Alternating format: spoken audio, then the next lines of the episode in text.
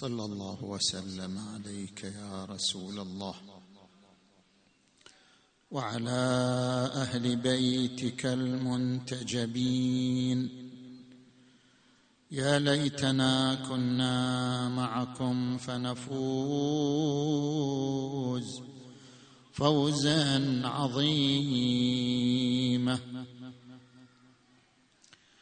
كرام بأرض الغاضرية عرسوا فطابت بهم أرجاء تلك المنازل. أقاموا بها كالموزن فاخضر عودها. وأعشب من أكنافها كل ماحل.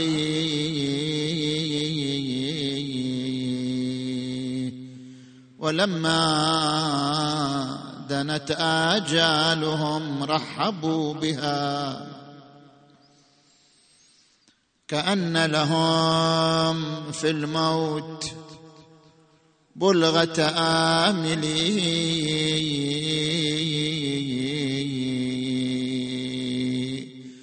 أبا حسن إن الذين عهدتهم ثقال الخطى إلا لكسب الفضائل. أعزيك فيهم يا لك الخير إنهم مشوا للقاء الموت مشية عاجلي أرادت بنو سفيان منهم مذلة وذلك من أبناك صعب التناول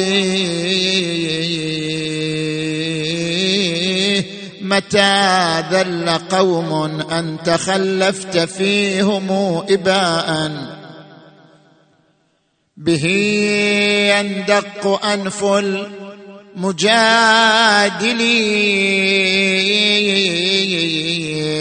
نعمت بهم عينا فقد سار ذكرهم. كما قد مشى معروفهم في القبائل.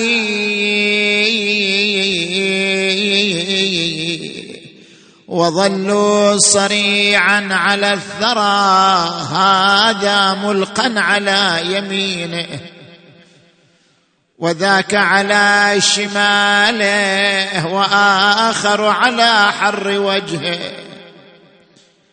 هذا السهم بفاده تثنى وهذا بيه للنشاب رنه وهذا الخيل صدره رضر ضنه وهذا وذاك بالهندي موذر ركب غيجوت عن حسين ليها بك يا ويل وتلهف عليه. تلقاها جثث ومسل بيها وقال احتسب عند الله واصبر. أعوذ بالله من الشيطان الغوي الرجيم. بسم الله الرحمن الرحيم. أعلموا أنما غنمتم من شيء فأن لله خمسه وللرسول ولذي القربى واليتامى والمساكين وابن السبيل. آمنا بالله. صدق الله العلي العظيم.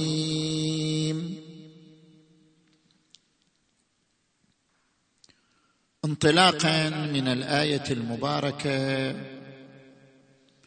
نتناول محورين.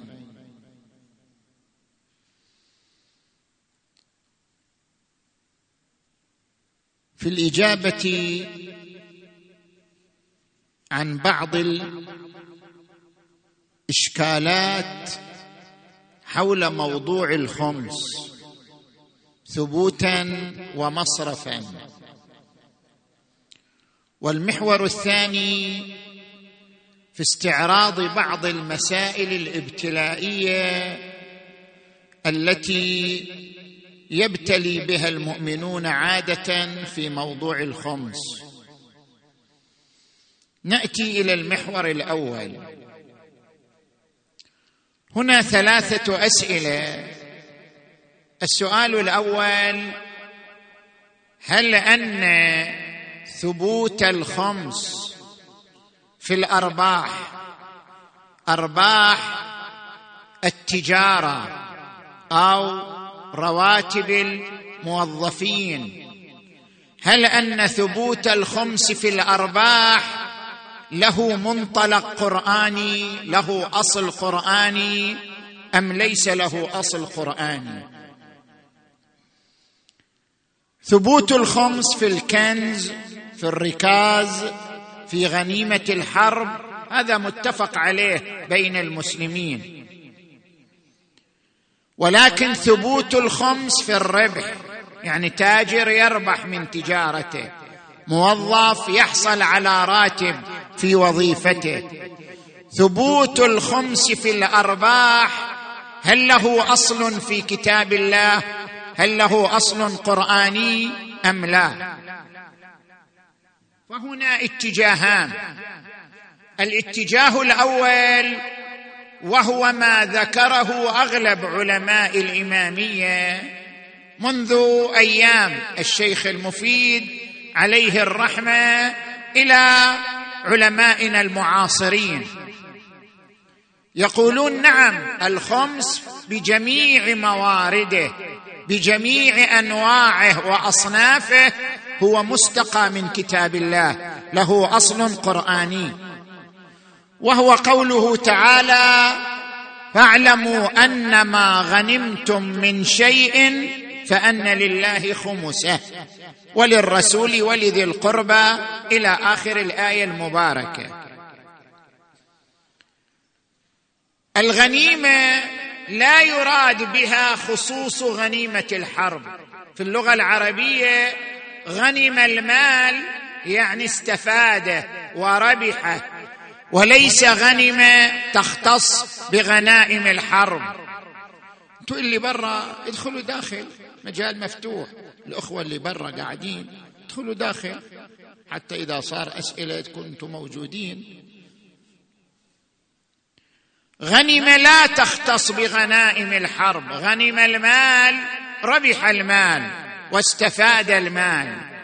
ولذلك يقول تبارك وتعالى وعند الله مغانم كثيرة. يعني وعند الله أرباح وجوائز كثيرة يستفيد منها الإنسان في الدنيا والآخرة. ولذلك ورد في الحديث عن النبي صلى الله عليه وآله من له الغنم فعليه الغرم. يعني اللي يربح من جهة بالنتيجة يتحمل الخسارة التي التي خسرها من أجل تحصيل أرباحه. من له الغنم فعليه الغرم. اذا غنم في اللغة العربية هي فاز وربح واستفاد ولا تختص بغنيمة الحرب صحيح الآية المباركة وردت في سياق آيات الحرب. لكن هناك قاعدة معروفة. خصوص المورد لا يخصص الوارد. يعني إذا كان الوارد هو قانون عام جاء بلفظ عام فلو ورد هذا القانون العام في مورد معين المورد لا يخصصه ولا يقيده. خصوص المورد لا يخصص الوارد. اذا هذا الاتجاه الذي يقول خمس الأرباح له أصل قرآني. عندنا اتجاه آخر لا. يقول الآية المباركة لا نحرز إطلاقها وشمولها لغير غنائم الحرب. وأما ثبوت الخمس في الأرباح ثبوت الخمس في الراتب ثبوت الخمس في غير غنائم الحرب. هذا استفيد من الروايات وليس من القرآن الكريم. موثقة سماعة عن أبي الحسن موسى بن جعفر عليه السلام. قال الخمس في كل ما أفاد الناس. الخمس في كل ما أفاد الناس. من قليل أو كثير؟ وصحيحة علي بن مهزيار عن الإمام الجواد عليه السلام قال فيها فأما الغنائم والفوائد يرحمك الله فهي واجبة عليهم في كل عام. قال تعالى واعلموا أن ما غنمتم من شيء فان يعني الإمام يستشهد بالآية واعلموا أن ما غنمتم من شيء فأن لله خمسه. وللرسول ولذي القربى واليتامى إلى آخر الآية. السيد الشهيد سيد محمد باقر الصادر كما نقل عنه تلميذه السيد محمود الهاشمي رحمهما الله تعالى في كتابه الخمس نقل عن أستاذه السيد الشهيد أنه مع الاتجاه الثاني يعني ثبوت الخمس في الأرباح والرواتب ليس له أصل قرآني. لم نستفده من القرآن. الآية لا نحرز شمولها لغير غنائم الحرب. وإنما استفدنا خمس الأرباح من الروايات الشريفة الواردة عن أهل البيت. صلوات الله وسلامه عليهم أجمعين. اذا هذا السؤال الأول. ما يرتبط بأن الخمس في أرباح المكاسب هل له أصل قرآني أم لا؟ زين نيجي إلى السؤال الثاني. هناك سؤال كثيرا ما يطرحه بعض الباحثين. لماذا حصل التمييز في الخمس بين السادة وغير السادة؟ يعني ما هي ميزة بني هاشم؟ على غيرهم. هل الإسلام يميز بين الأعراق؟ هل الإسلام يميز بين القبائل؟ أليس الإسلام جاء بمبدأ المساواة؟ وقال يا أيها الناس إنا خلقناكم من ذكر وأنثى وجعلناكم شعوبا وقبائل لتعارفوا. إن أكرمكم عند الله أتقاكم. الكرامة في الإسلام بالتقوى. الكرامة في الإسلام بالاستقامة بحسن السلوك وليس بالنسب ولا بالقبيلة. إذا لماذا يميز فقهاء الإمامية بين السادة وغير السادة؟ يعني يقولون الزكاة تعطى لغير السادة أما الخمس فيقسم إلى سهمين. سهم الإمام يصرف في المصارف التي ترضي الإمام. والسهم الثاني يعطى لخصوص لخصوص السادة الفقراء. لماذا؟ ما هي ميزة السادة الفقراء؟ الذين ينتمون إلى النبي محمد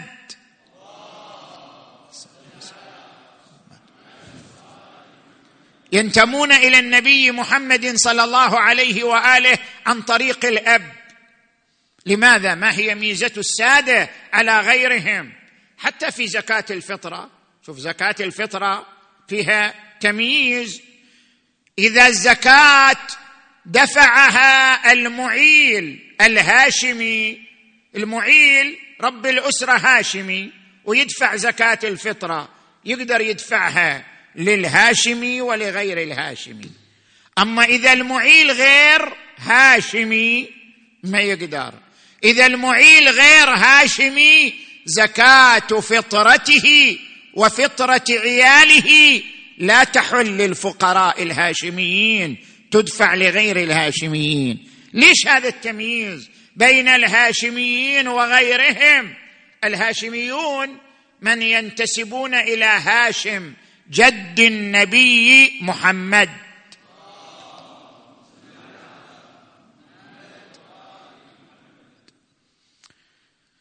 الجواب عن هذا السؤال التفت لي جيدا. اولا التمييز أنت تقول لماذا هذا التمييز بين الساده وغير السادة؟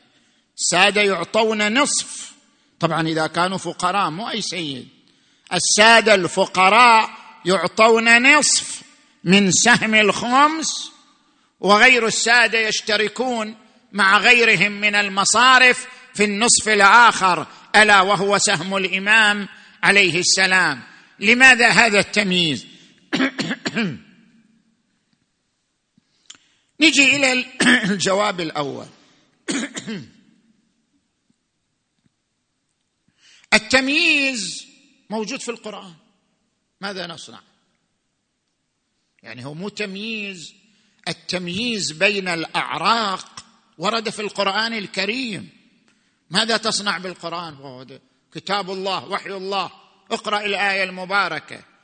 إن الله اصطفى آدم ونوحا وآل إبراهيم وآل عمران على العالمين ذرية بعضها من بعض. يعني آل إبراهيم وآل عمران هي سلالة واحدة ذرية واحدة بعضها من بعض. كلهم اصطفاهم الله تبارك وتعالى بالنبوة والإمامة. وقال في آية أخرى في حق إبراهيم الخليل وجعل في ذريته النبوة والكتاب. شنو ميزة ذرية إبراهيم؟ لماذا اختار الله هذا الصلب وجعل فيه النبوة والإمامة والوصاية وصارت سلسله من إبراهيم حتى النبي صلى الله عليه وآله؟ لماذا؟ ما هي ميزة هذا العرق على غيره؟ ما هي ميزة هذا الصلب على غيره؟ وجعل في ذريته النبوة والكتاب. طيب هذا تمييز. موجود في القرآن. القرآن مو بس مو بس هذولا حتى بني إسرائيل. شوف القرآن ماذا قال. يا بني إسرائيل اذكروا نعمتي التي أنعمت عليكم وأني فضلتكم على العالمين. شنو ميزة بني إسرائيل حتى يفضلهم الله على العالمين؟ وأني فضلتكم تقول الآية. وأني فضلتكم على العالمين. شنو الميزة؟ اذا هناك تمايزات وردت في القرآن الكريم لبعض المصالح العامة. لنفترض مثلا ذرية إبراهيم. أنتم تعرفون العامل الوراثي له أثره. يعني العامل الوراثي انحدار الإنسان من سلسلة والعياذ بالله كلهم أشقياء. هذا العامل الوراثي يعطيه استعداد لأن يكون شقيا والعياذ بالله. ينحدر الإنسان من سلسلة كلهم متجرئون متمردون. العامل الوراثي يعطيه استعداد. مو بالضرورة يصير كذلك لكن يعطيه ميلا يعطيه استعداد. أن يكون إنسانا متمردا. العامل الوراثي يؤثر اثره لأجل ذلك ورد عن النبي صلى الله عليه وآله اختاروا لنطفكم فإن العرق دساس وورد عنه صلى الله عليه وآله إياكم وخضراء الدمن. قيل وما خضراء الدمن؟ قال المرأة الحسناء في منبت السوء. اذا العامل الوراثي يؤثر.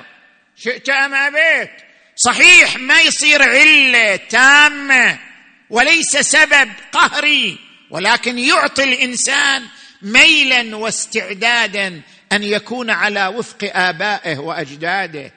لذلك لما أراد الله للأوصياء للأئمة الطاهرين أن يكونوا أئمة جعلهم من أصلاب الأنبياء. ومن أصلاب الأوصياء لينعكس العامل الوراثي عليهم. ولهذا أنت تقرأ في زيارة الجامعة أشهد أنك كنت نورا. زيارة الحسين عليه السلام أشهد أنك كنت نورا في الأصلاب الشامخة. يعني أنت مو جاي من فراغ أنت. انت جاي من سلسلة أنبياء اوصياء أشهد أنك كنت نورا في الأصلاب الشامخة والأرحام المطهرة. لم تنجسك الجاهلية بأنجاسها ولم تلبسك من مدلهمات ثيابها. اذا هناك تمييز موجود حتى في القرآن. لبعض المصالح العامة جعل هذا التمييز. هذا الجواب الأول. الجواب الثاني ماذا لو كان هذا التمييز إكراما لشخص النبي صلى الله عليه وآله؟ النبي جاء بالبعثة وتحمل المشاق وتحمل المصاعب وقام في هذا الدين بما لم يقم به أحد. حتى قال صلى الله عليه وآله ما أوذي نبي مثل ما أوذيت. ربط الحجر على بطنه حجر المجاعة وحوصر في الشعب وأوذي ثلاثة عشر سنة في مكة. كل يوم يؤذى كل يوم يعتدى عليه. في سبيل النبوة النبي لم يطلب اجرا على أتعابه ولم يطلب اجرا على جهوده. وإنما كما وردت الآية قل لا أسألكم عليه أجرا إلا المودة في القربى. أنا لا أريد منكم أجرا. أجري وجزائي أن تكرم ذريتي من بعدي لأنها امتداد لاسمي. تعرف النبي ما كان إلى أولاد؟ امتداده جاء من ابنته فاطمة. إنا أعطيناك الكوثر فصل لربك وانحر. إن شانئك هو الأبتر. جاء امتداده من فاطمة. لذلك قال لا جزاء لي ولا أجر لي إلا إكرام ذريتي الذين يحملون اسمي ويعدون امتدادا لي. فانت شو المشكلة؟ شنو المشكلة؟ أن الله لو فرضنا ذلك أن الله ميز السادة الهاشميين على غيرهم لأجل إكرام شخصية النبي صلى الله عليه وآله. لأجل إعطاء النبي نوع من الكرامة نوع من الفوز نوع من الجائزة. أن ذريته تكرم بالتميز على غيرهم من خلال تقسيم سهم الخمس. أي مانع؟ هل يرفض مسلم إكرام النبي؟ هل يرفض مسلم ويأبى مسلم يؤمن بالنبي أن النبي يستحق مثل هذا الإكرام أن تميز ذريته على غيرهم؟ طبعا ما تميز كل ذريته ذريته الفقراء. يعطون ما لا يعطى غير ذريته. يعني هي الضريبة ضريبة واحدة ضريبة مالية واحدة. بعضها يعطى للفقراء. من غير بني هاشم بعضها يعطى الضريبة واحدة. حتى الفقراء من غير بني هاشم خب ما حرموا. إنما الصدقات للفقراء والمساكين والعاملين عليها والمؤلف قلوبهم وفي الرقاب إلى آخر الآية. يعني أنت تقبل المؤلف قلوبهم يميزون. والساده من بني هاشم لا يميزون. يعني القرآن الكريم يجعل للمؤلف قلوبهم المنافقون الذين دخلوا الإسلام نفاقا يعطون سهما من الزكاة يميزون على غيرهم وبنو هاشم لا يميزون على غيرهم بالخمس. يعني كيف هذه المعادلة؟ يعني أنت من تجي للقرآن وتشوف القرآن ميز. وجعل للمنافقين سهما من الزكاة. المؤلف قلوبهم. وعندما نأتي لبني هاشم ونقول لهم سهم. بنو هاشم الفقراء طبعا. لهم سهم من الخمس. دون غيرهم تأبى ذلك. يعني المنافقون أفضل أن يكون لهم سهم من الزكاة. ما في مشكلة. أما أن يكون لبني هاشم الفقراء سهم من الخمس لا هذا تمييز. هذا محل إشكال هذا محل اعتراض. هل يرفض مسلم ذلك؟ أن يجازى النبي على أتعابه بتكريم ذريته الفقراء من بعده فيكون له سهم فيكون لهم سهم من الخمس كما لغيرهم سهم من الزكاة. زين؟ هذا الجواب الثاني. الجواب الثالث انتبه لي جيدا. طبعا هذه المسألة مو متفق عليها. انت صيحت ولعت وقلت الإسلام قاعد يميز وذول الشيعة يميزون ولا شوي شوي شوي شوي. أصلا المسألة مو مو محل اتفاق بين العلماء. هذا رأي فقهي وليس اجماعا سارت عليه الإمامية. هذا رأي فقهي. شلون رأي فقهي؟ إحنا عندنا روايات صحيحة أمرت بتقسيم الخمس إلى قسمين سهم الإمام عليه السلام وسهم السادة الفقراء. روايات صحيحة موجودة. إنما العلماء اختلفوا في دلالة هذه الروايات. أغلب علمائنا يقولون هذا التقسيم تقسيم شرعي. يعني حكم شرعي أن الخمس ينقسم سهمين سهم للإمام سهم لفقراء السادة. وهناك رأي آخر. ذهب إليه السيد الخميني رحمه الله وذهب إليه شيخ المنتظري رحمه الله وذهب إليه من المعاصرين السيد محمود الهاشمي رحمه الله أن لا هذا التقسيم تقسيم ولايتي. يعني الإمام بما هو ولي أمر بتقسيم الخمس إلى قسمين وإلا ليس حكما شرعيا. الحكم الشرعي هو أن تمام الخمس ملك لمنصب الإمامة كل الخمس. تمام الخمس ملك لمنصب الإمامة ولكن على الإمام أو نائب الإمام أن يسد جوعة الفقراء من بني هاشم. هم ما يملكون سهما لكن على الإمام أو نائب الإمام وهو الفقيه الجامع للشرائط أن يسد جوعة الفقراء من بني هاشم وإلا لا يملكون سهما من الخمس. اذا هذا رأي فقهي آخر. اذا ليست هناك مسألة إجماعية وهي أن الخمس ينقسم إلى سهمين سهم ملك للإمام سهم ملك للسادة الفقراء. بل هناك من العلماء من لا يرى هذا الرأي.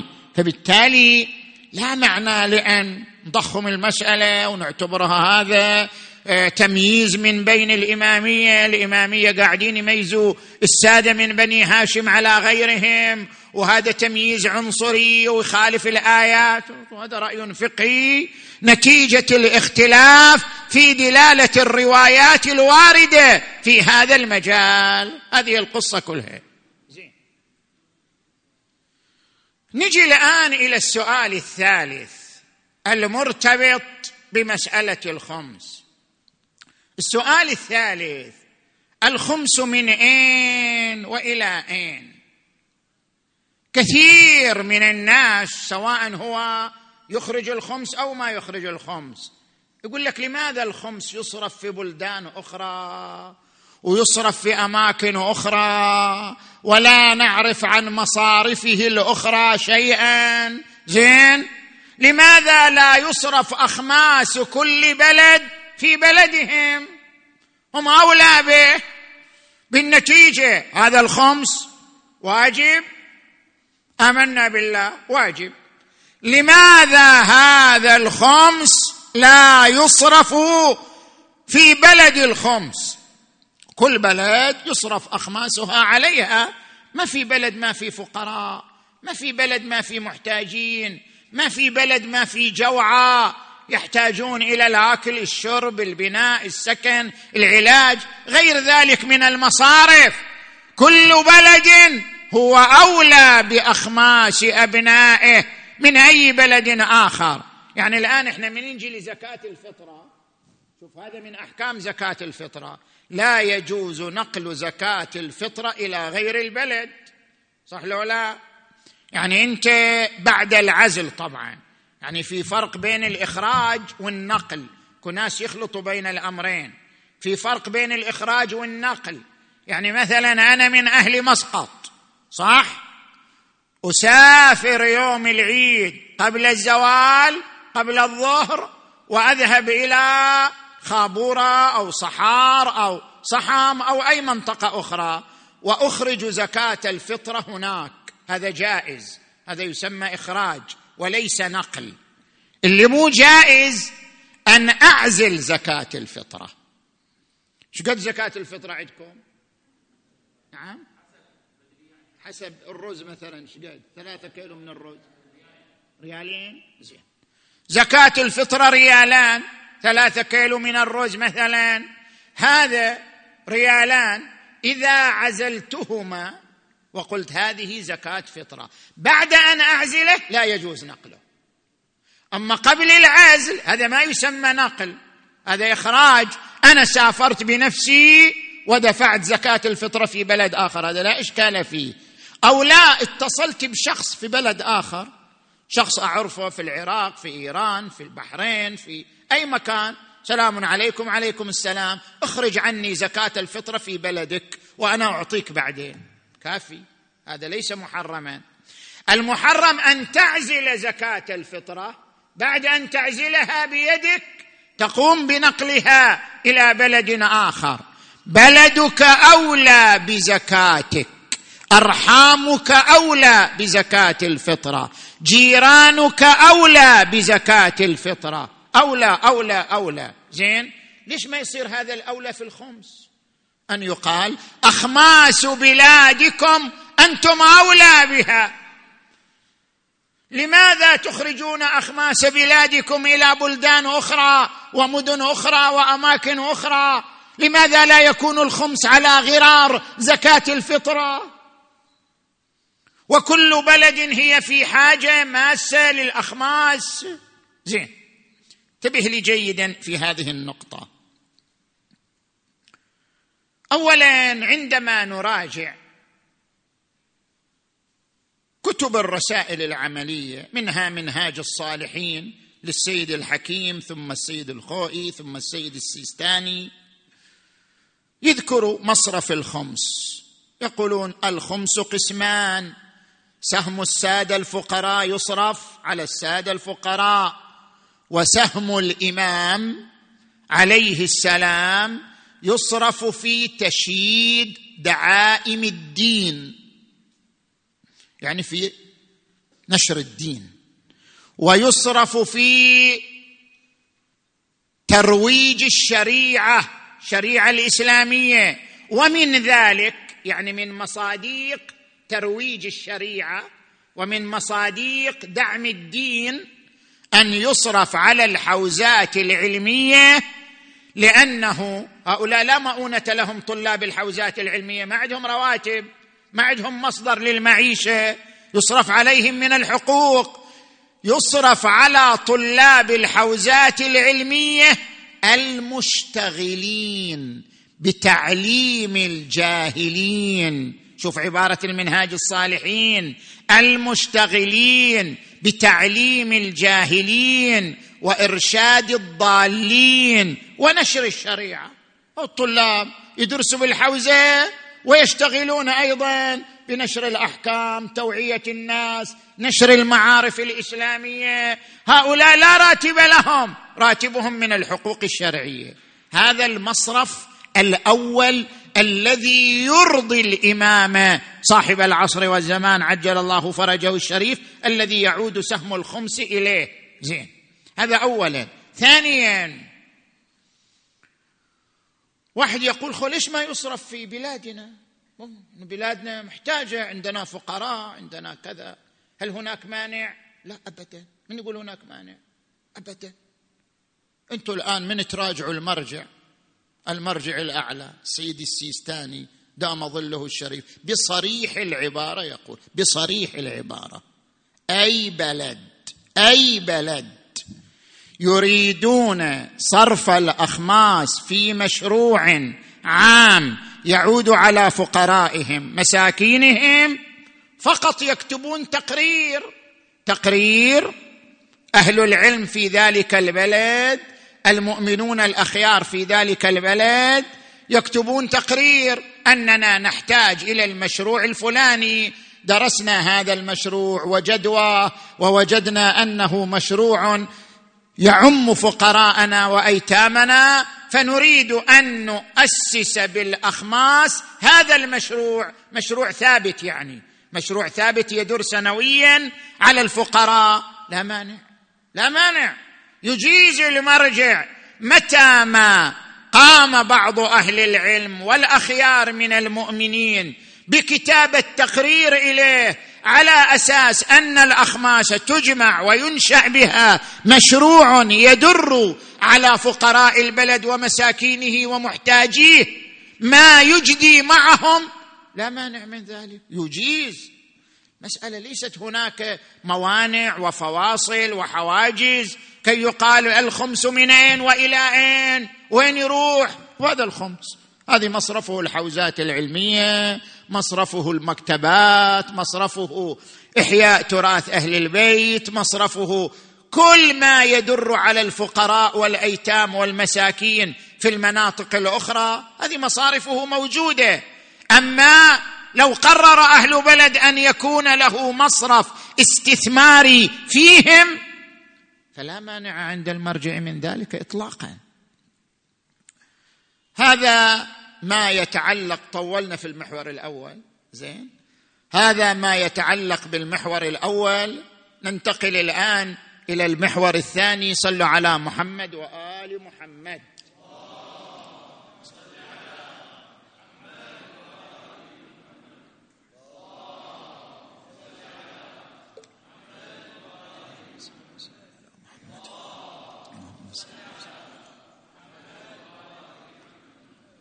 نذكر بعض الفروع المتعلقة بالخمس التي هي محل الابتلاء ونفتح الكلام في أن يكون هناك سؤال وجواب حول هذه النقطة. الفرع الأول.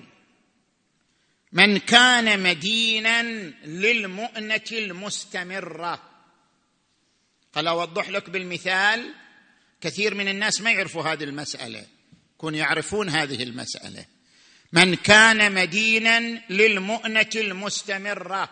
يعني الآن أنا مثلا اقترضت قرضا لبناء بيت. أو اقترضت قرضا لشراء سيارة. كم يكلف حتى تحتاج تبني بيت؟ مئة ألف ريال. نعم. مئة وعشرين ألف ريال. مئة وعشرين ألف ريال اقترضتها لما؟ لبناء البيت. طيب.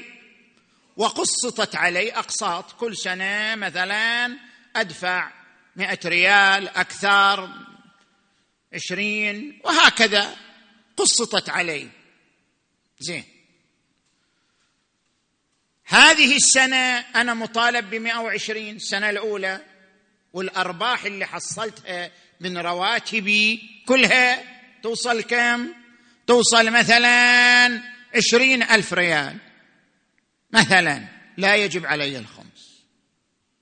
لأني مدين بمئة وعشرين وأرباحي عشرين فقط.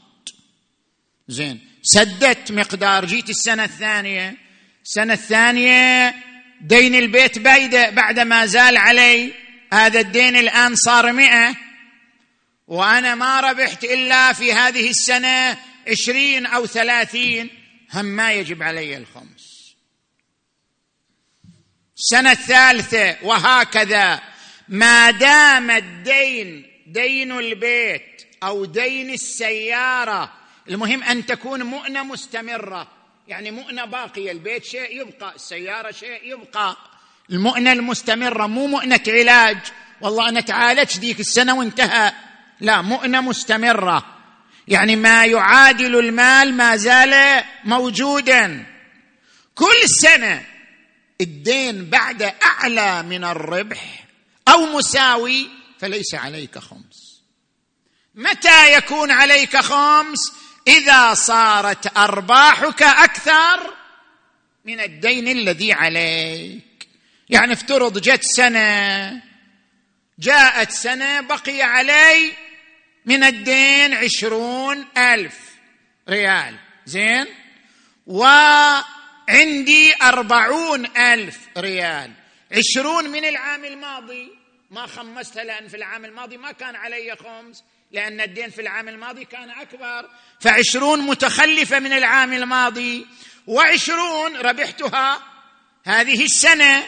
إذا عشرين بعشرين علي دين عشرين وعندي عشرين من العام الماضي عشرون بعشرون انتهت. بقي عندي زيادة شنو؟ عشرون. هذه العشرون الزائدة يتعلق بها الخمس. متى ما كان الدين أعلى من الربح وكان الدين للمؤنة المستمرة كالبيت كالسيارة فليس عليك خمس. حتى لو تقول أنا أقدر أسدد أزياد يعني علي خمس علي دين مئة وعشرين ألف صح؟ بس أنا أقدر أسدد خمسين منه مرة واحدة. إنما أنا قصتها حتى طول المدة. قصتها خليتها أني أسدد في السنة عشرة فقط ولا أنا أقدر أسدد خمسين. كذلك لا يجب عليك الخمس. لا يجب الخمس حتى يكون الربح أعلى من الدين أزيد من الدين والزائد هو الذي يتعلق به الخمس. المسألة الأخرى التي تتعلق بهذا بهذه النقطة مسألة أن الإنسان يريد أن يبني بيت. صحيح؟ وإذا يريد يبني بيت ما يقدر خو يبني كله في سنة واحدة لازم يبني بالتدريج.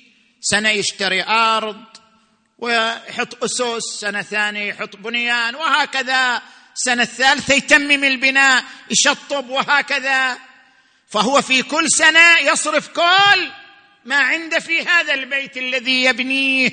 هل يتعلق به الخمس؟ أبدا. الخمس لا يتعلق فيما يصرف في بناء البيت حتى قبل سكناه.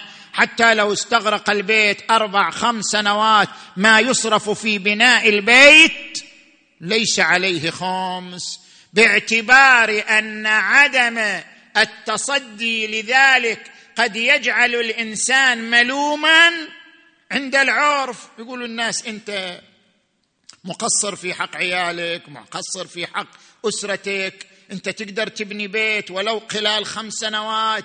ليش ما تبني؟ ما دام يقع الإنسان محل اللوم عند عرف المؤمنين في حق عياله يمكنه أن يستثني ذلك من الخمس ولو استغرق البناء أربع سنوات أو خمس سنوات. زين.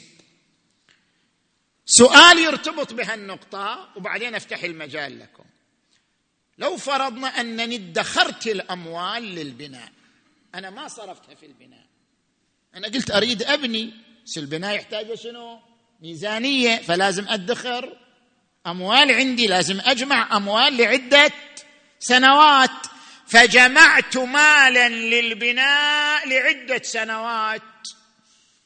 ما خمست اجمعه حتى يصير عندي مبلغ جيد للبناء.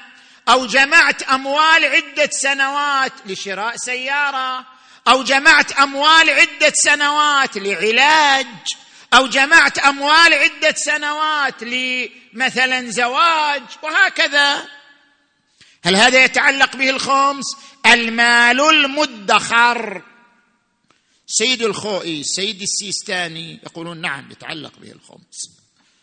آخرون يقولون لا سيد الزنجاني سيد موسى الزنجاني السيد القلبيقاني رحمه الله يقولون المال المدخر للمؤنة المستقبلية لا يتعلق به الخمس وإنما يتعلق به الخمس بالأرباح اللي الإنسان مو محتاج لها يصرفها في قضاياه الكمالية. أما المال المدخر لمؤن سنة أو سنتين مستقبلية لا يتعلق به يلا إذا أكو سؤال تفضل.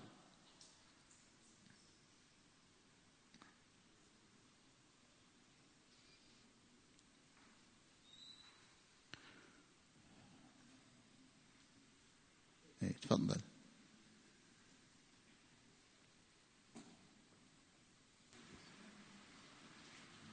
يا الله. السلام عليكم سيدنا عليكم السلام والرحمة. سيدنا بالنسبة للمسألة اللي ذكرتوها من استثناء الدين للمؤنة المستمرة. نعم. الحين فلنفرض للسنة الأولى أنا عندي خمسين ألف كربح وخمسين ألف كدين. خوش. ما عليه خمس. ما عليها خمس. السنة اللي بعدها ظلت عندي هذه الخمسين ألف لكن سددت من الدين فرضا عشرة آلاف. فهل هذه الخمسين لأني استثنيتها السنة الماضية خلاص ما عليها خمس ولا العشرة الزائدة أخمسها؟ العشرة الزائدة أحسن أحسن بلي إيه، تفضل السلام عليكم سيدنا. عليكم أسئلة من النساء. السؤال الأول السلام عليكم. لو كان لدي في الحساب مبلغ مالي يعادل مبلغ القرض الذي اقترضته من البنك لبناء المنزل مع العلم القرض من دون فوائد وكان الدخل السنوي أقل من مقدار القرض فهل حتى في هذه الحالة لا يجب الخمس؟ يعني عندها المبلغ اللي في البنك ملكها لو قرض. ظهر قرض سيدنا. ما أدري يعني هذا السؤال اقرأ السؤال مرة ثانية حتى. لو كان لدي في الحساب مبلغ مالي ها يعادل مبلغ القرض الذي اقترضته من البنك لبناء المنزل. لطيف. مع العلم القرض من دون فوائد. وكان الدخل السنوي أقل من مقدار القرض. الأخت جاوبت على السؤال المبلغ ملكها هي سيدنا إيه. فهذا ال- ال- ال- الدخل الذي سيدخل عليها سيكون مع المبلغ اللي في البنك سيكون أعلى من شنو؟ من الدين يعني إذا ضمت الدخل إلى المبلغ الموجود في حسابها سيكون المقدار أعلى من الدين فتخمس المقدار الزائد. بلي السؤال الثاني. السؤال الثاني اقترضت لشراء شقة. قيمة القسط أكبر من إيجار الشقة. هل يجب علي الخمس على الإيجار مع العلم بأنه لا يغطي القسط الذي أدفعه؟ لا لا يجب. سؤال.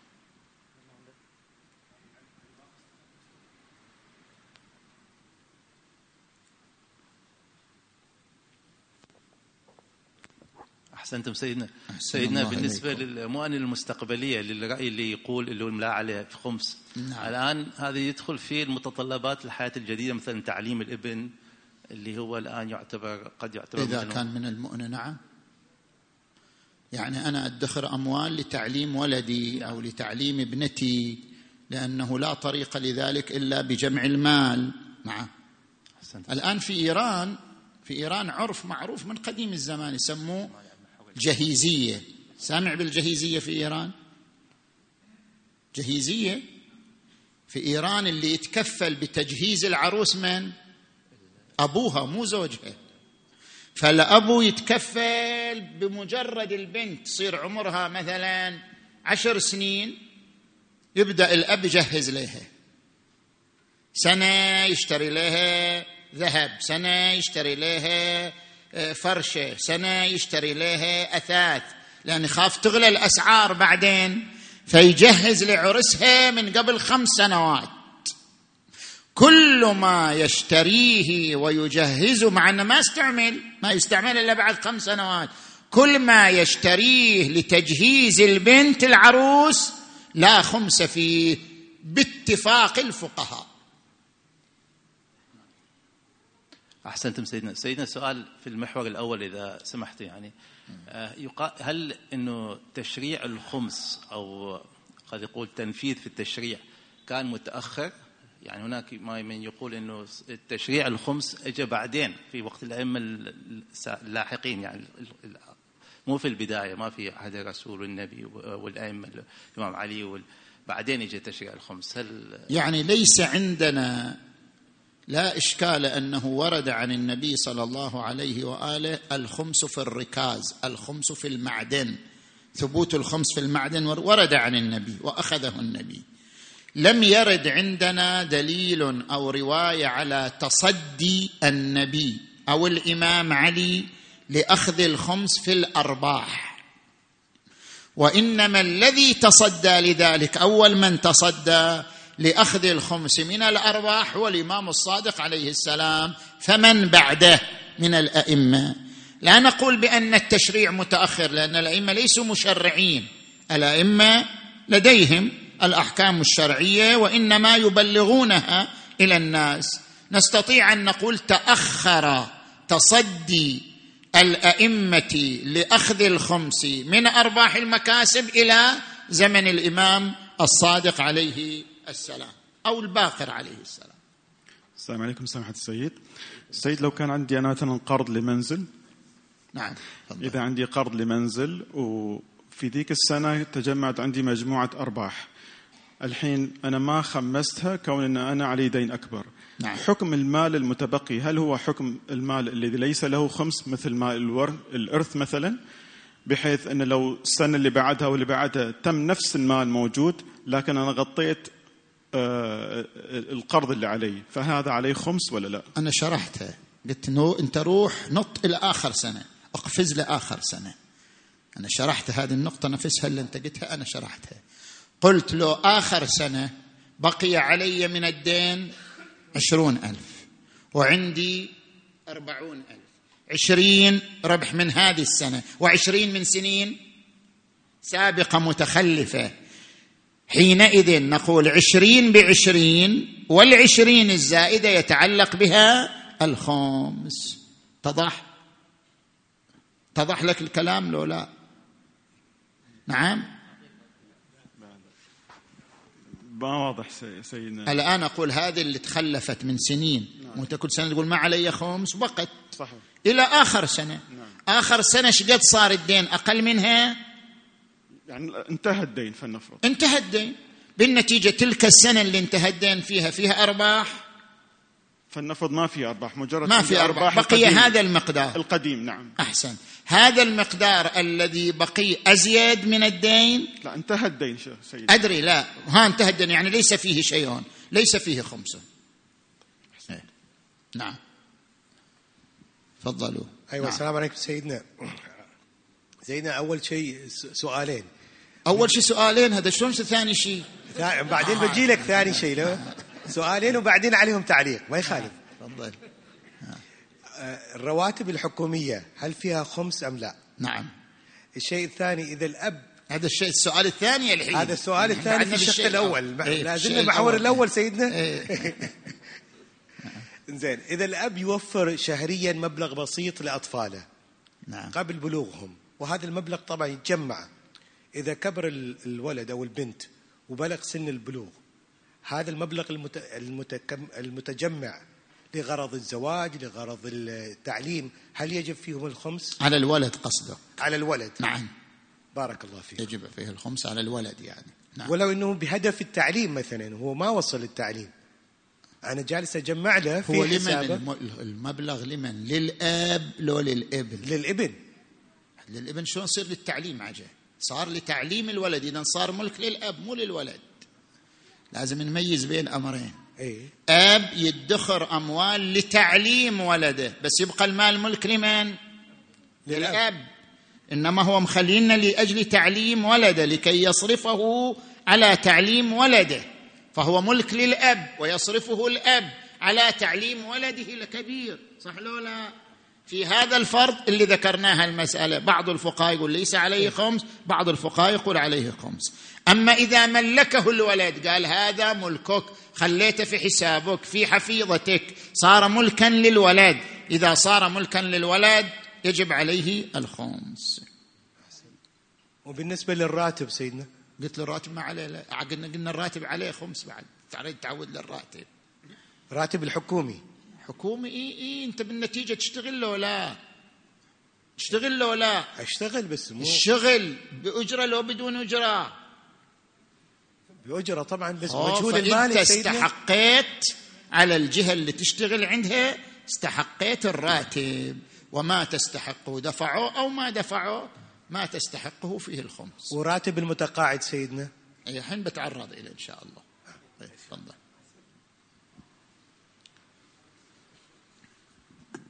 السلام عليكم. عليكم السلام الرحمه سيدنا أفدتم بأن المبلغ المتبقي أو المبلغ القديم على الدين ما عليه خمس. نعم. فهل هذا إذا إذا ما كان مخمس ما عليه خمس؟ كلامنا إذا ما تعلق به الخمس. المبلغ الذي لا يتعلق به الخمس لأنه مساو للدين. ال- الدين خلص. نعم. والمبلغ باقي عنده القديم وما مخمس. هذا الذي أقول المبلغ الذي كان معادلا للدين فلم يتعلق به الخمس لا يتعلق به الخمس. أحسنتم. أحسن الله إليكم. نعم. تفضل. سيدنا في أكثر من عشرة أسئلة من النساء فخبروني كم سؤال تحبوني أطرح. إذا هي اسئله يعني يلا. يلا السؤال الأول. سيدنا ممكن توضح المسألة التي ذكرتها قبل كم ليلة المتعلقة بقبض الراتب وأنه ليس على الراتب خمس طالما لم أقبضه بيدي؟ لا ما قلنا هذا الكلام ولا صدر منا تكملة السؤال. بما أننا في زمن يتم تحويل الراتب في الحساب ونصرفه عن طريق البطاقات الائتمانية. هذا السؤال الأول. السؤال الثاني. لو اقترضت مبلغ لشراء شقة ولكن للاستثمار وليس للسكنة والأرباح أقل من القرض. هل يجب الخمس؟ زين خلينا نجاوب على السؤال الأول. يلا تفضل. زين. ما ذكرناه في الليالي السابقة؟ هذا صاير فيه خلط. ما ذكرناه في الليالي السابقة؟ قلنا هناك فرق بين الرواتب والبدلات. الراتب سواء كنت تشتغل في الحكومة أو تشتغل في شركة أهلية أو في أي شيء كان. الراتب لأنك تستحقه على الجهة التي تشتغل عندها فهذا الراتب فيه الخمس.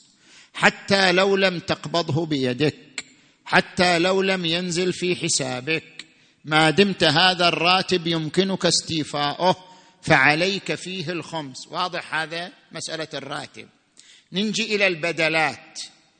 إحنا في السعودية عندنا بدلات وعلاوات. العلاوات غير البدلات. العلاوات هي مضاعفة الراتب. يعني مواسم افترضوا في موسم شهر رمضان يزيد مثلا راتب الموظف. هذا يسموه علاوة. يعني الراتب يتضاعف. أو مثلا الموظف يشتغل ساعات أكثر يعطوه زيادة في الراتب. هذا يسموه علاوات. العلاوات كالراتب يتعلق بها الخمس. الكلام في البدلات بدل سكن بدل علاج بدل مواصلات بدلات. بدلات هذه غير مسألة العلاوات. أنتم تسموها علاوات نسميها بدلات. أنا بمشي على كلمة بدلات. بدل سكن بدل مواصلات. زين. هل هذه البدلات جزء من الراتب أم هي غير الراتب؟ حسب ما عندنا في السعودية غير الراتب. يقول لك عندما تجي توقع عقد التوظيف مع الشركة مع أي جهة يقول لك راتبك كذا ولك بدل سكن ولك بدل مواصلات فيعتبر البدل شرط وليس جزءا من الراتب. سموه الفقهاء شرط فعل. شرط وليس جزءا من الراتب. ولذلك لو فصل هذا الموظف صارت مشكلة وفصل أو هو انسحب ليس له البدل. يبقى إلى فقط شنو؟ الراتب. بما أن البدل في عقد التوظيف عندنا في السعودية ليس جزءا من الراتب لذلك لا يتعلق به الخمس. لا يتعلق الخمس بالبدلات إلا إذا قبضت باليد ومرت عليها السنة وهي موجودة حينئذ يتعلق بها الخمس. هذا ما يراه سيد السيستاني في مسألة البدلات. مثلها مثل المكافآت. طلاب ما يعطون مكافآت؟ طلاب الجامعة يعطوهم مكافآت. هذه المكافأة ليس عليها خمس. إلا إذا قبضها باليد ومرت عليها السنة حينئذ يتعلق بها الخمس وإلا لا خمس فيها. بدلات كذلك. بعض الإخوة هنا في عمان قالوا لا إحنا نختلف عنكم في السعودية. إحنا يعتبروا البدلات جزء من الراتب. هذا بعد أنتم تضيقوا على أنفسكم توسعوا هذا يرجع لكم. أنتم ماذا ترون في عقد التوظيف؟ عندما تقومون بعقد التوظيف مع شركة معينة ماذا ماذا ترون في العقد؟ هل تفهمون من العقد أن البدلات جزء من الراتب. فيقولوا راتب كذا بما يشمل البدلات. أو لا تفهمون من عقد التوظيف أن البدلات شيء والراتب شيء آخر. ماذا تفهمون؟ هذا بس يرجع عليكم بعد. يرجع إلى لأنه جاء جاء جاء جاء عندي مجموعة من الإخوة في اختلفوا ما بينهم. هم قاعدين اختلفوا. واحد يقول جزء واحد يقول لا مو جزء. تمام؟ من يشخص أنه جزء من الراتب؟ فيه الخمس مثل مثل الراتب. من يشخص أنه مضاف إلى الراتب وليس جزءا منه هو بمثابة الشرط الضمني كما يقولون فهذا ليس فيه الخمس. فهذه نقطة. نجي إلى مسألة التقاعد راتب التقاعد. مو سألت عن راتب التقاعد؟ كان من الأسئلة. ها من الأسئلة راتب التقاعد. هذا يتعلق بنفس النقطة. راتب التقاعد هو شنو؟ جزء منا من راتب التقاعد هو رواتب. اقتطع جزء من الرواتب وجمعت إلى يوم التقاعد صح؟ هذا الجزء خب في خمس تخمست من السنين السابقة. زين. جزء آخر من راتب التقاعد هو شنو؟ استثمارات. استثمرت أموالك أرباحها هكذا صح لو لا؟ جزء منها لا هي الدولة تضيف بعض الأمور إلى راتب التقاعد. كل ما سوى ما اقتطع من رواتبك لا خمس فيه. راتب التقاعد. ما سوى ما اقتطع من رواتبك الماضية لا خمس فيه حتى تقبضه وتمر عليه شنو؟ السنة. يا سيد نستوضح هذه المسألة. هذه يمكن ما وضحت للتقاعد ذكرتم ثلاث أجزاء لراتب التقاعد. الراتب الجزء الأول ما أقتطع منك في السنوات الماضية. زين هل يتوقع من ها الآن مثلا هالسنة هذا الشهر أقتطع مني مثلا 200 ريال لراتب التقاعد. يتوقع من عندي أني أدفع خمس هذا الراتب؟ لأنه يعتبر كأنه دين؟ لا يعني مو لازم تتخمسه قصدي خمست الآن أو ما خمست أرى الجزء المقتطع من الرواتب هو الذي فيه الخمس. آه. إن خمست فيما مضى لا يخمس مرة أخرى. ما خمست يتعلق به يتعلق بالخمس. أما بقية الأمور فما فيها. أها بقية أجزاء راتب التقاعد لا خمس فيها حتى تقبض وتمر عليها سنة. نعم.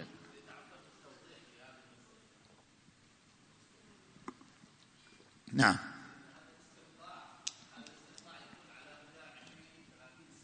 نعم.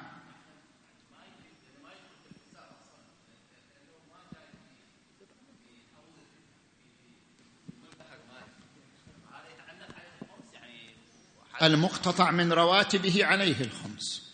وإذا صعب بعدين التمييز بالنهاية. يعني بالنهاية يقول لك هذا راتب مالك تفضلت جزء يكون من المقتطع اللي قطعوه خلال فترة عملك وجزء يكون استثمار فبيكون عليك صعب التمييز بين عادة يبين عادة يبين ما يقتطع من رواتبك في كل شهر.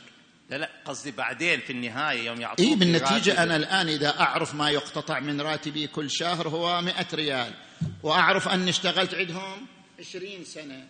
يعني عشرين في 12 12 في 200 في 100 ريال فأعرفه بعد. وأقدر أميزه. وما سواه ليس فيه الخمس زين. سيدنا أنا أسأل سؤال أرجعكم لليلة أمس. لا لا ترجعني. لا لا لازم أرجع. راحت ليلة بعد. أنت أمس عاتبتنا وقلت لنا تتحجون واجب تطلبون نقول المرجعية شو تسوي. زين سيدنا ذكرتم أمس ثمان مصارف. قلتوا أنه هذه مصارف ضرورية. لبعض الأمور هل هذه المصارف مثلا شراء مقعد جامعي هل نعم. يمكن صرف مال الإمام سهم الإمام في شراء مقعد جامعي إذا مثلاً؟ شخص المرجع نعم ممكن زين مشكلة إذا شخص المجتمع مثلا ذكرتم قضية أنه إيجاد حالة مادية أو رفاه اجتماعي للموجودين لفقراء المؤمنين. دعمهم. مو رفاه مو يعني رفاه. يعني دعمهم دعمهم اجتماعيا نفسيا تسديد كذا. حاجتهم نفسيا شنو قاعد تجيب أشياء؟ ما قلنا. أنا أعطيك أمثلة. يعني تزويجهم دعم نفسي يعني. نعم. فمثل هذا التزويج مو دعم نفسي التزويج بعد ضروري بس دعم نفسي. يعني مثل هذه القضايا تصح فيها أيضا؟ بلي. مصرفها بعد. أحسنتم سيدي. أحسن الله إليكم. سيدنا. بالنسبة للهدية بس أذكر هذا الحكم. بالنسبة للهدية واحد أهداني هدية. هل فيها الخمس أم لا؟ هنا مراجع على قولين. السيد الخوئي السيد السيستاني يقولون الهدية فيها الخمس. بينما الشيخ الوحيد الخراساني الشيخ الميرزا جواد التبريزي يفصلون بين الهدية الخطيرة والهدية القليلة. يقول الهدية القليلة لا خمس فيها. والله أهداني هدية قيمتها عشرة ريال. هداني هدية فريتش يعني هذا لا خمس فيه. الهدية التي يتعلق بها الخمس الهدية الخطيرة التي يعتد بها عند الناس بقيمتها المالية لما ورد في صحيحة علي بن مهزيار والجائزة من الإنسان للإنسان التي لها خطر. زين تفضل. آه، ثلاث أسئلة بسيطة سيدنا. نعم. يرى بعض العلماء أن الإنسان مسلط على أمواله. نعم. وبالتالي لا يشترط عليه أن يسلم اموال الخمس إلى المرجع أو الوكيل. نعم. إنما هو مسلط على أمواله فهو أحق باستخراج الخمس مباشرة وأعطائها المستحقين دون إجازة المرجع. إيه، بس الخمس مو أمواله. هو مسلط على أمواله بس مو أموال الناس. خمس مو أمواله أصلا. الإنسان مسلط على ماله لا على مال الخمس. الخمس ليس ماله. خمس الأموال ملك للإمام فليس له سلطة على ملك الإمام. هذه من أعظم موارد الغصب أصلاً. من أعظم موارد الغصب أن يقول الإنسان أنا لي السلطة على خمس أموالي. هذا غصب. خمس أموالك ليس لك. خمس أموالك ملك للإمام. إذا تضع يدك عليه فهذا نوع من الغاصب لابد من الرجوع فيه إلى نائب الإمام واستئذان نائب الإمام فيه. هذا لا ولاية لك عليه. خمس الأموال ملك للإمام ولا ولاية لك عليه. الولاية للإمام أو من يقوم مقامه كالحاكم الشرعي الجامع للشرائط. فلا بد من استئذانه. طيب. السؤال الثاني يوصي بعض العلماء بضرورة مطالبة الوكيل بإيصال استلام الخمس. وإن الذمة لا تبرأ للمكلف دون الحصول على الإيصال. صحيح. سيدي الثاني عنده هذا أنه يمكن للمخمس أو لمن يدفع الخمس مطالبة الوكيل بالوصل الذي من خلاله دفع الخمس. طيب السؤال الثالث سيدنا إذا كانت لديك إجازة مباشرة من المرجع في التصرف في ثلث المبلغ نعم. هل يجب عليك إبلاغ الوكيل عند تسليمه الخمس أنك استقطعت الثلث بإجازة إذا عنده إجازة ما يحتاج. ما يحتاج عنده إجازة من المرجع بالصرف عندك إجازة. تعطيه وأنت ذمتك مبروءة أنك ما ما تكلم عن لا يجب لا يجب الإخبار. أحسن لا يجب. أحسن إيه.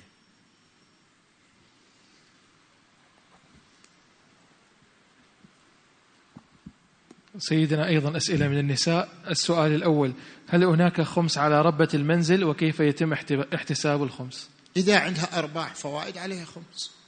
هي مثلها مثل بني آدم الآخرين. مكلفة إذا عندها أرباح بيدها تزيد على مؤونتها فعليها الخمس. نعم. السؤال الثاني الصيغة أي الذهب التي تتزين بها المرأة هل عليه خمس في حالة؟ لا طبعا. هذا الزينة هذا مؤنة. أحسنتم. حتى لو استغنت عنه حتى لو الآن المرأة كبرت صار سنها كبير صارت ما تلبس هذا الذهب استغنت عنه ما يستغنى عنه من المؤنة لا خمس فيه. نعم. السلام عليكم. الأشياء مثل الألعاب والألوان واللوحات هل عليها خمس؟ حتى لو كان في نية استعمال بس عدت السنة وبعدني ما استعملتهم. يجب فيها الخمس إذا لم تستعمل. نعم. أه، سيدنا سلام عليكم. تم اقتراض تم اقتراض مبلغ من البنك لبناء منزل للعائلة كما تم بناء شقة لابني لسكنه ولكنه لم يسكن فيها لعدم وجوده في البلد وتم تأجيرها. ومبلغ الإيجار يذهب للإبن لعدم وجود مصدر دخل آخر. فهل يجب علي الخمس فيها؟ مع العلم لا زلت أدفع أقساط البنك. يدفع أموال الإيجار. خمس الإيجار يدفع. تدفع خمس الإيجار. أما نفس الشقة بما أنها بنيت لسكن الولد فلا خمس فيها. هذا من المؤنة. نعم. سيدنا العزيز. نعم. تفضلت بخصوص ارباح المكاسب نعم. واختلاف الفقهاء فيه وفي موضوع سهم الإمام وسهم السادة. نعم. أه، هل يمكن الرجوع في سهم في ارباح المكاسب لمن لمن يجيز عدم الخمس فيها؟ ما في أحد يجيز عدم الخمس فيها. تفضلت أنه في حتى شهيد الصدر لا يقول لا يقول السيد الصادر الآية لا تشملها ولكن ثبت من الروايات. ما يقول لا خمس فيها؟ يقول الآية القرآنية لا تشمل أرباح المكاسب ولكن ثبوت الخمس في أرباح المكاسب جاء من الروايات الشريفة. وهي مسألة ليست خلافية؟ لا ليست مسألة خلافية. ثبوت الخمس في أرباح المكاسب متفق عليه إنما هل لها أصل قرآني أو أصلها من الروايات؟ هذا الذي اختلف فيه. وماذا بخصوص سهم السادة؟ هل الفقهاء الذين لا يرون آه، سهم السادة نعم. في استح... في الخمس هل يجوز الرجوع إلى غيرهم من العلماء من المراجع الآخرين؟ في عدم تقسيم الخمس إلى سهم سادة وسهم إمام؟ إذا كان هذا المرجع الذي يرجع إليه هو الأعلم فلا يجوز الرجوع عنه إلى غيره الذي لا يرى التقسيم. هل هذا هو فتوى ولا هذه آه، كلاهما فتوى. يعني من يقول بالتقسيم فتوى من لا يقول بالتقسيم فتوى. نفس الشيء. زين المسألة فتوى. المسألة نعم. الأخيرة سيدنا بخصوص الهبة الهبة المشروطة والهبة نعم. هل هذه الهبة آه، مثلا مخمسة. أنا عندي مبلغ مخمس ثم وهبته لولدي. نعم. هل الهبة لما تنتقل إلى ولدي أيضا يترتب عليها الخمس؟ يت إيه إذا إذا كان الولد بالغا استلم الهبة لأن الهبة يشترط فيها القبض. إذا استلمها وقبضها يتعلق به الخمس إذا بقيت عنده السنة. وهل هناك أيضا خلافية المسألة؟ ما أدري عن الخلاف فيها. هذه النقطة أنا ما أدري عن الخلاف فيها. إيه، نعم. أحسنتم أحسن الله إليكم. زين. أيضا سيدنا أسئلة من النساء. اشتريت شقة بهدف الاستثمار وقد استقرضت من البنك مبلغا لشراء هذه الشقة علما بأني امرأة عاملة وأستلم راتبا شهريا ومع استخدام الراتب للاحتياجات الشخصية يبقى هناك جزء من المبلغ في الحساب. علما بأن هناك استقطاع شهري للقرض يبقى جزء من المبلغ الفائض في الحساب ويظل أقل من القرض. فهل يجب علي الخمس في هذه الحالة؟ وكذلك إيجار, مب... إيجار المبلغ أقل من الاستقطاع القرضي. ما ينافي لأن هذا القرض مو للمؤنة هذا قرض للاستثمار. نحن نستثني القرض الذي للمؤنة قرض لبناء البيت قرض لسيارة. أما قرض مو للمؤنة اقترض لكي لشقة للاستثمار أو اقترض لسيارة للاستثمار. هذا القرض ما أسدده منه ليس فيه خمس وأما ما لا أسدده ويكون عندي ربح فيتعلق الخمس حينئذ شنو بالربح نعم السؤال الآخر سيدنا هل مبلغ التأمين الذي يحصل عليه الطفل بعد أن يكمل 18 سنة عليه خمس؟ تأمين من وين؟ تأمين من أين يأتي؟ والله ما أدري سيدنا هذا السؤال ما تدري أنت من عمان ما تدري التأمين من وين يجي؟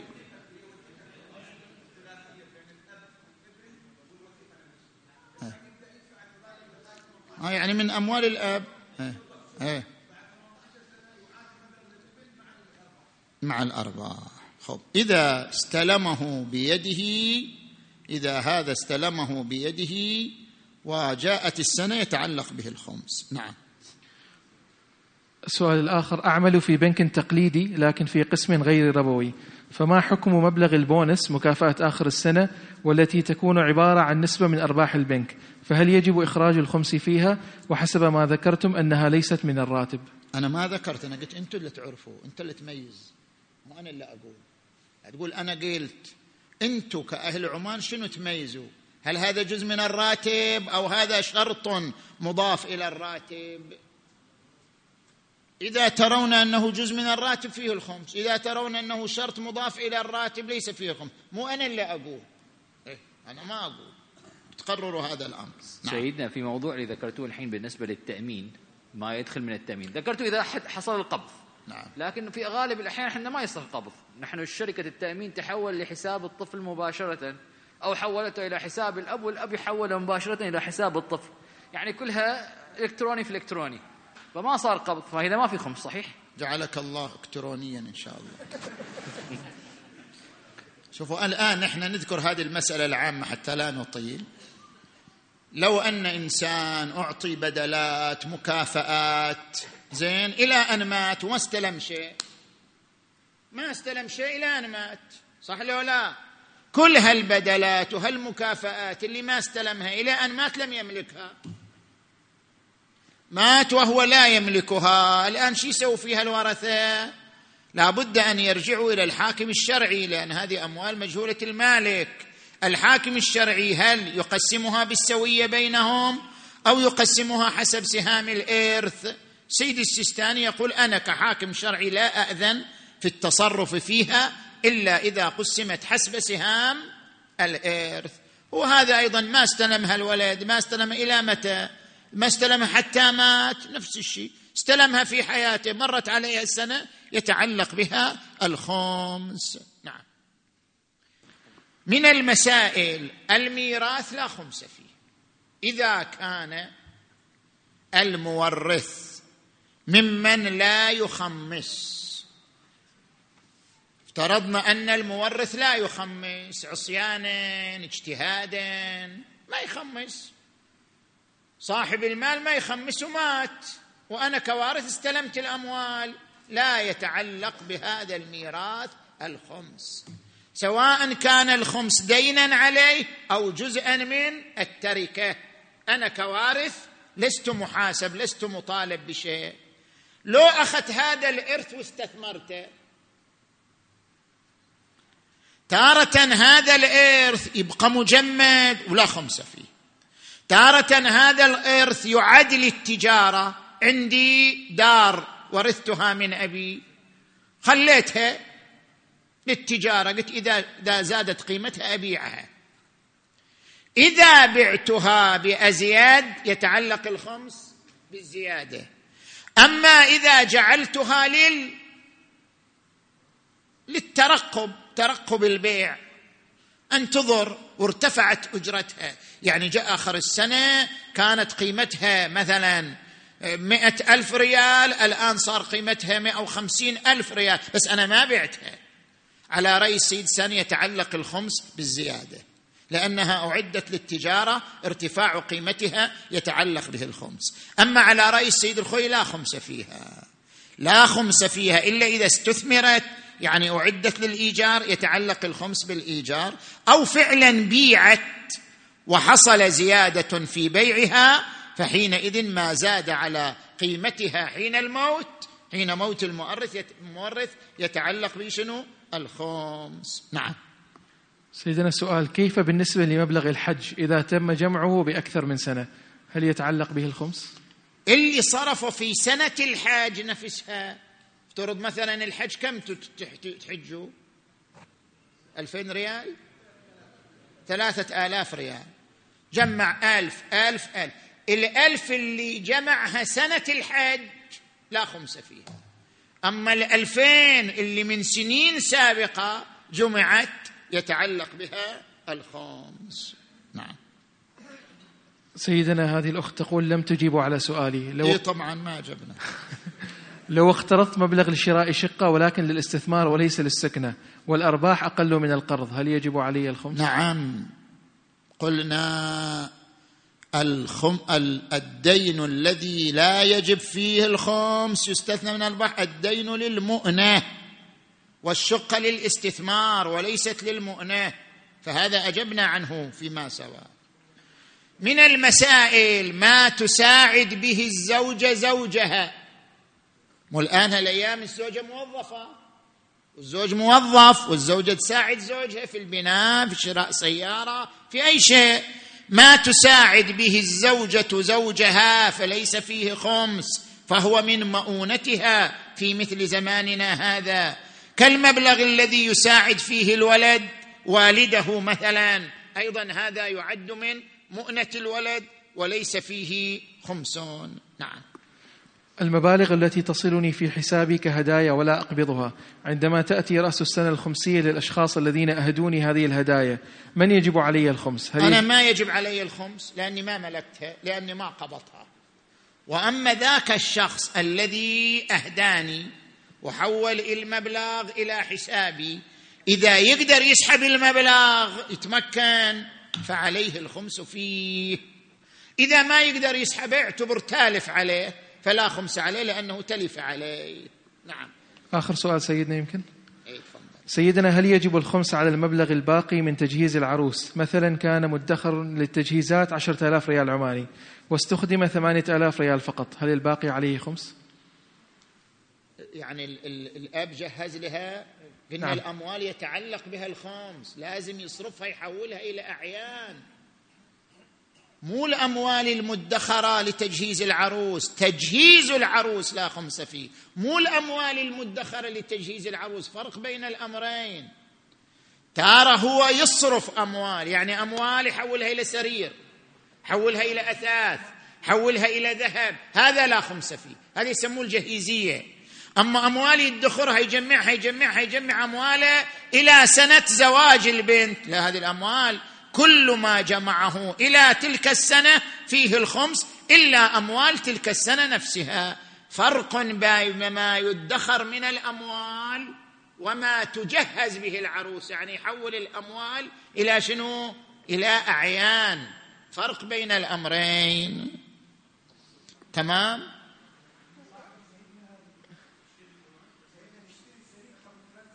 ما أسمع.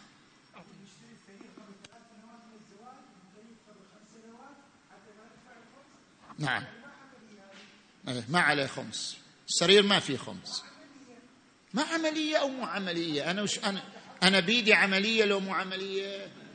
أنا قاعد أقول هذا إذا حوله صار صرف. إذا ما حوله ما صار صرف. الصرف لا خمس فيه. أما إذا لم يصرفه خلاص يتعلق به الخمس. يسقط الخمس عن الصرف.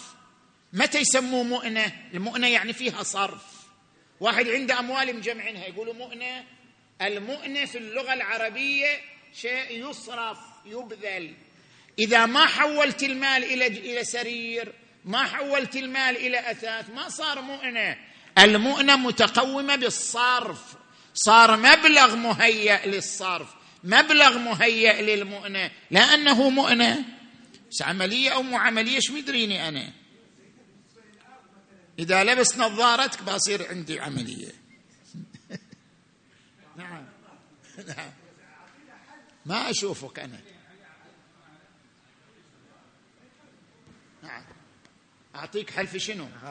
سيدنا بالنسبة أنتم ما تفضلتوا. سيدنا إذا واحد جالس يجمع حتى يشتري له أرض. خوش. زين يعني شنو؟ بيشتري متر متر بيجمع له مبلغ 10000 20000 الحين الأراضي واصلة 100000 الله؟ يعينك. الله يعيننا. مو إيه. بس نبي نعيش. زين؟ إيه عيش إن شاء الله تعيش إيه. بالخير ما والسلام يخالف لا ما يخالف سيدنا لا. ها. الحين أنا جالس أجمع حتى أشتري لي أرض. جزاك الله خير. زين؟ وكل سنة أوفر لي 10000 أدفع ج- منها خمس. جزاك الله؟ خير. هذا بدل 10 سنوات بياخذ 20 سنة حتى أشتري. خير إن شاء الله. أنا فشلون؟ أنا طرحت لك فتويين لو لا. إيه. خلاص بعد ليش تشابقني؟ أنت قايم تعاركني على شنو؟ أنا ذكرت لك ما تساعدني أنت. أنا ما تساعد. والله كلهم ترى ما كل ما أنا أنا ذكرت لك فتوين. ليش زعلان؟ قلت لك رأي السيد الخوئي والسيد السيستاني فيه الخمس. وقلت لك رأي السيد الشبير الزنجاني رأي السيد القلبيقاني لا خمس فيه. أنا ذكرت لك الرأيين. بعد أنت تعاركني أنا شكاري أنا. آية الله. بعد تفضل يا فندم نعم. سيدنا أيضا هناك أسئلة لكن ما أدري أنتم هل يسمح الوقت لطرح الأسئلة؟ جيب ال- الميكروفون إلى فريد عنده أسئلة الأخ فريد. إيه.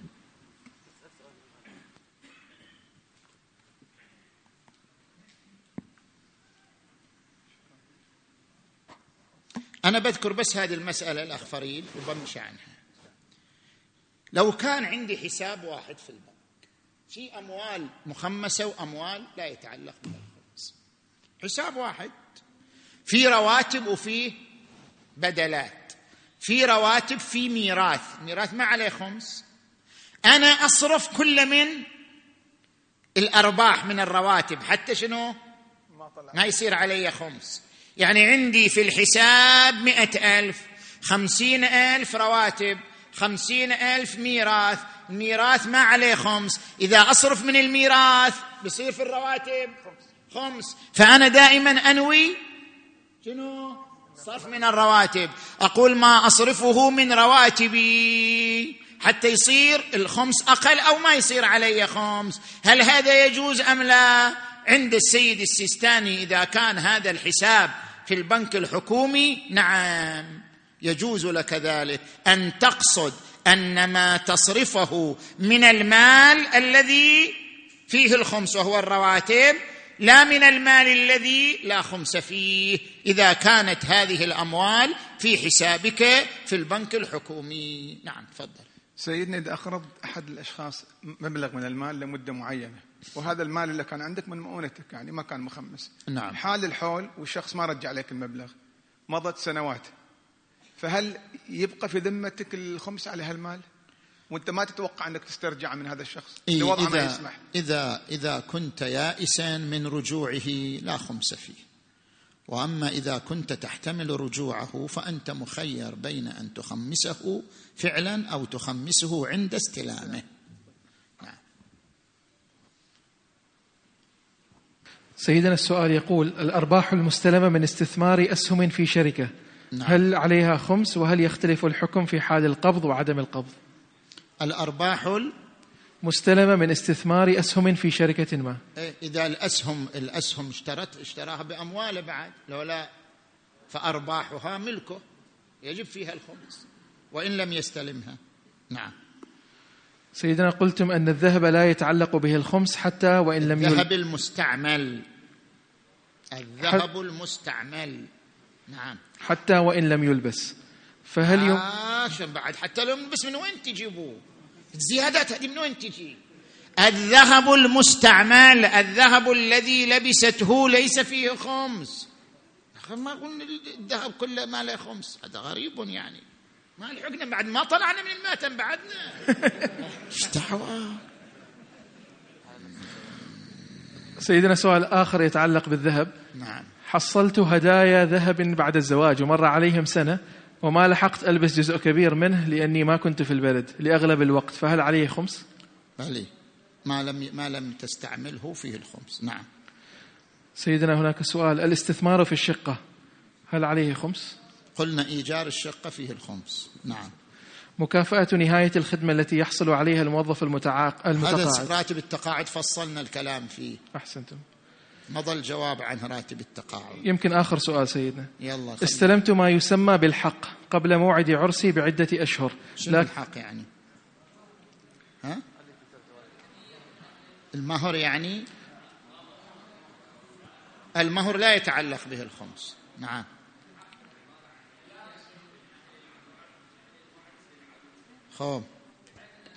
تستخدمها لتجهيزها للعرس. خوف فهذه ما داخلة في المهر إنما تكون كمثل الهدية. خوش. فهذه مثل الهدايا عليها خمس. المهر ليس عليه خمس. لا على الزوج لأنه من مؤنته يمهر زوجته. ولا على الزوجة لأنها بذلت نفسها مقابل هذا المهر فليس عليها خمس. لا على الزوج ولا على الزوجة. مسألة الأخيرة وأختم بها. الأرض الموات. أكثر الناس يملكوا أراضي موات. يعني أرض أصلها بحر أرض أصلها يعني صحراء.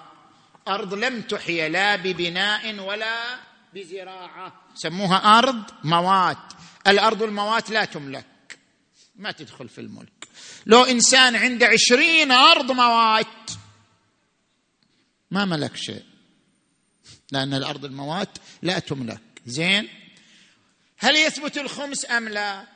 على رأي السيد الخوئي يقول لك حق قانوني في الأرض. لأن الأرض باسمك قانونيا. فبما أن لك حق قانوني في الأرض اذا عليك الخمس في هذا الحق القانوني. كم يقدر هذا الحق القانوني؟ لعله قيمة الأرض نفسها. أما السيد السيستاني يقول ما بذلته من ثمن في شراء الأرض الموات هو الذي فيه الخمس. الأرض مهما صعدت قيمتها. افترض هذه الأرض أنت اشتريتها قبل عشرين سنة. لما اشتريتها قبل عشرين سنة كان قيمتها ألف ريال. الآن صار قيمتها مئة ألف ريال. لا خمس عليك فيها. حتى لو أعددتها للتجارة لأنها ليست ملكا لك. المبلغ الذي صرفته في ثمن شرائها هو الذي يتعلق به الخمس. خش الخمس من مناصب أهل بيت النبوة. صلوات الله وسلامه عليهم أجمعين. لهم الأنفال ولهم الخمس ولهم الفيء. كل هذه الأموال كانت لهم وسلبت منهم من قبل الظالمين الذين عاصروهم.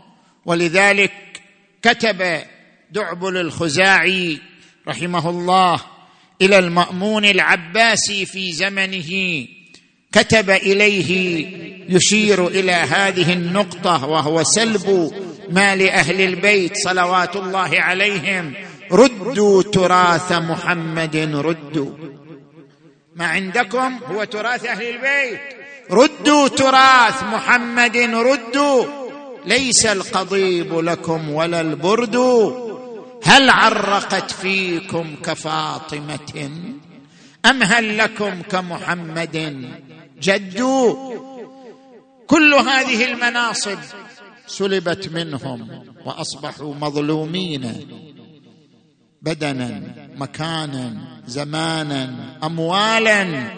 شردوا قتلوا نفوا من بلدانهم في كل مكان. قبور بكوفان وأخرى بطيبة وأخرى بفخ نالها صلواتي الحسين بن علي من من أبناء الإمام الحسن قتيل معركة فخ وأخرى بفخ نالها صلواتي وأخرى بأرض الجوزجان محلها يحيى ابن زيد بن علي وأخرى بأرض الجوزجان محلها وأخرى ببا خمرا لدى الغربات القاسم بن الإمام موسى بن جعفر في با خمرا وأخرى ببا خمرا لدى الغربات وقبر ببغداد لنفس زكية. تضمنها الرحمن في الغرفات وقبر بطؤس يا لها من مصيبة ألحت على الأحشاء بالزفرات إلى الحشر. حتى يبعث الله قائما يفرج عنا الغم والكربات لكن أعظم تلك القبور قبور كربلاء. أعظم تلك القبور قبور الشهداء بكربلاء. ها أفاطمة لو خلت الحسين مجدلا وقد مات عطشانا بشط فراتي. إذا للطمت الخد فاطمه عنده. وأجريت دمع العين بالوجنات. خرجت زينب من كربلاء وكانت أجساد صرعى على الثرى. ولكنها عندما عادت بعد أربعين يوما وجدتها قبور قبور مضيئة قبور منيرة بأبي وأمي لما وصلت إلى أرض كربلاء. نادت يا نازلين بكربلاء هل عندكم خبر بقايات لنا وما أعلامها ما حال جيثة ميتين في أرضكم. بقيت ثلاثا لا يزار مقامها. بالله هل واريتموها بالثرى؟ وهل استقرت في اللحود رمامها؟ كأن الجواب جاء إلى زينبها. ما غسلوه ولا لفوه في كفن يوم الطفوف ولا مدوا عليه رداء عار تجول عليه الخيل عادية حاكت له الريح من هامه زرا وردا. نزلت زينب من على ناقتها. نزل زين العابدين. لكنه يحمل نعشا بين يديه. يحمل رأس أبيه الحسين بأبي وأمي. أقبل جاء بالرأس الشريف. وضعه إلى جانب منحر أبيه.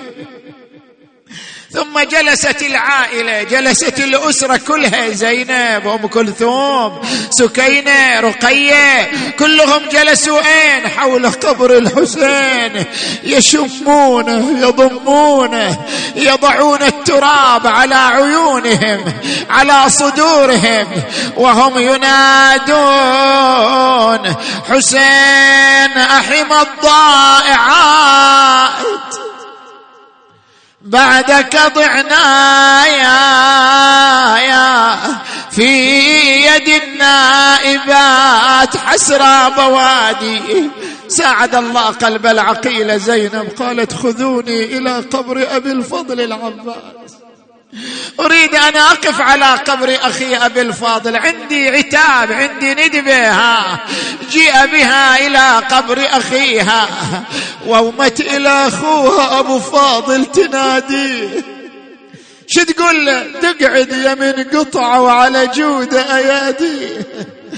ما ظن يا أخوي الشام ترضى نشوف. واديه يا كرام ما تاخذكم الغيرة علي. أنا بقيت محيرة وأصفج بالايدين أنا لا عباس يبرالي ولا حسين يضربوني من أبكي وتدمع العين. وأعظم ما يشجي الغيور دخولها على مجلس ما بارح اللهو والخمر. يا الله. قبل أن أنهي المجلس يعني جاءتني رسالة من بيت السيد السيستاني دام ظله حول مسألة البيتكوين اللي تعرض إليها قبل كم ليلة. أنا هذه الرسالة أقرأها لأنه حتى يصير تدارك عما مضى. هذه الرسالة نعم.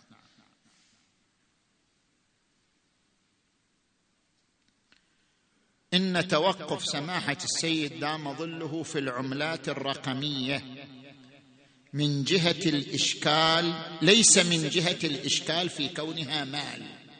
يعني يمكن أن تكون هي مال. بس هو توقف ولا لأنها ليست مال لعلها مال. بل من جهة ما يكتنف هذه العملات من تقلبات شديدة في قيمتها.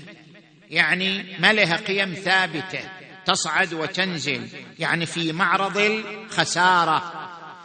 بل من جهة ما يكتنف هذه العملات من تقلبات شديدة في قيمتها تجعل المتعاملين بها في معرض الخسائر الكبيرة أو الأرباح.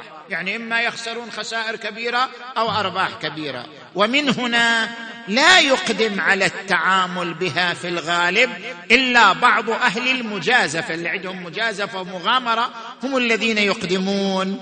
وهذا المقدار من كونها معرض للتقلبات هو منشأ التوقف في الترخيص في التعامل بها.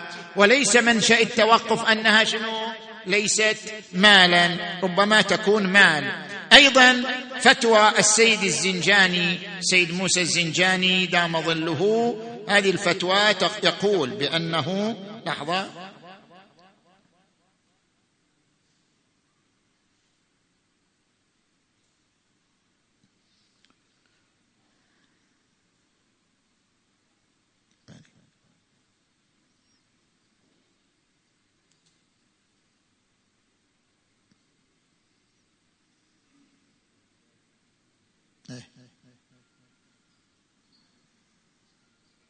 يجوز التعامل بالعملات الرقمية مثل البيتكوين وغيرها شريط توفر شرطين.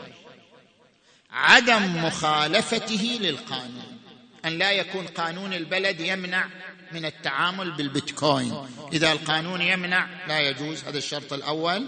وعدم سببيته للاختلال العظيم في نظام المجتمع الاقتصادي. إذا ما يوجب إخلال بالنظام الاقتصادي للمجتمع فهذا هو الشرط الثاني في جواز شراء البيتكوين. اللهم صل على محمد وآل محمد.